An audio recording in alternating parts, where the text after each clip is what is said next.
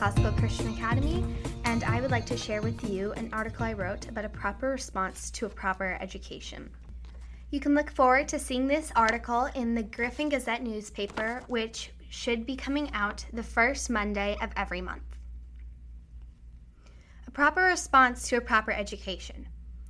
In order to properly respond to education, we must first define some terms. What is a proper education? According to the Webster's Dictionary, the 1828 edition, a proper education is the bringing up of, as a child, instruction, formation of manners. Education comprehends all that series of instruction, and which is intended to enlighten the understanding, correct the temper, inform the manners and habits of youth, and fit them for usefulness in their future stations. To give a child a good education in manners, arts, and science is important. To give them a religious education is indispensable. An immense responsibility rests on the parents and guardians who neglect these duties. In a proper education, our whole being is being transformed. We are being trained in manners, theology, arts, and sciences. According to this definition of education, our response in education is included. We have been trained that actions speak louder than words. And indeed, it, that is true.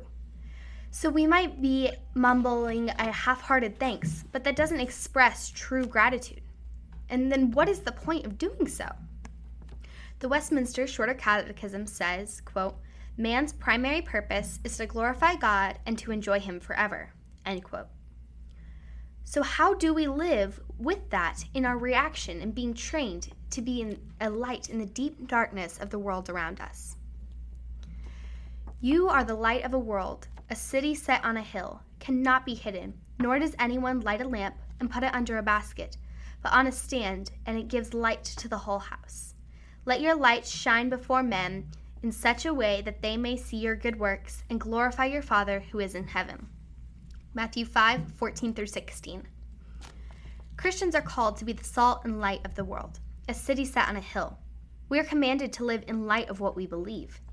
We are called to courageously go out and live in the world and not be of the world. Christians are called to be dangerous to wickedness. Christians are commanded to know our Bibles, which makes Christians deadly to the idols of society around them.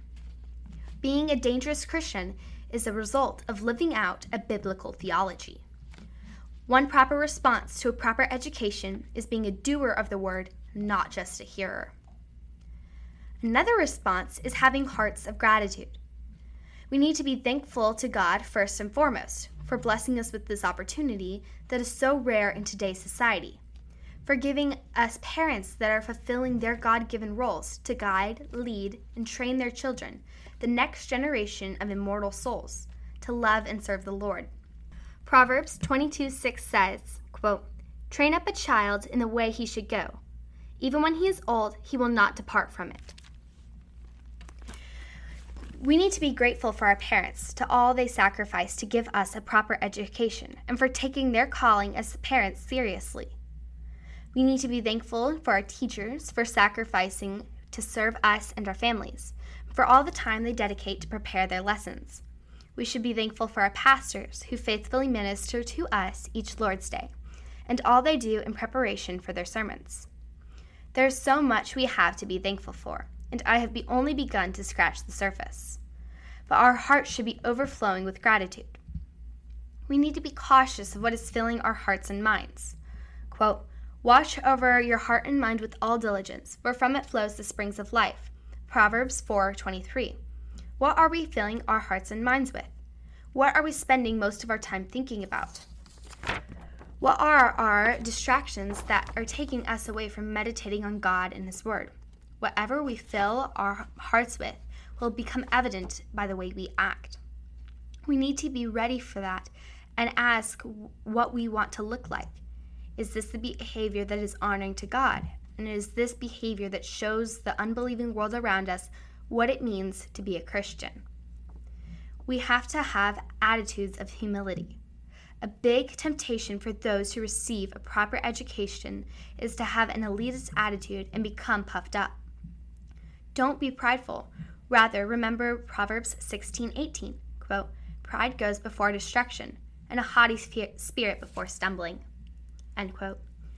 As Christians, we need to be continually being sanctified by the grace of God. We are called to look more like Christ. Philippians 2 5 through 8 says, Have this attitude in yourselves, which was also in Christ Jesus, who, although he existed in the form of God, did not regard equality with God a thing to be grasped, but emptied himself, taking the form of a bondservant, and being made in the likeness of man. Being found in the appearance of a man, he humbled himself by becoming obedient to the point of death, even death on the cross. We should not become vain because we receive a proper education. Rather, a proper education should point us to God, and we should be humbled by it. When you receive a proper education, you are being given an arsenal of highly dangerous weapons. If we are not careful to do all soli deo gloria, then we are turning our swords against the very God who created us and those instruments of war. Not only are those attempts to pretend you know better than God foolish and futile, you are making yourself a well trained mechanism for lawlessness. We are being given a tremendous gift and responsibility with this education. All of creation points to God. However, many try to twist the truth to make creation point to anything but God. Many tries to use good logical or rhetorical skills to promote an agenda contrary to what scripture teaches. These are futile attempts to ignore the God who created them. There are many well-read scholars who fit into this category. We must actively seek to honor and glorify God with all the gifts He has blessed us with.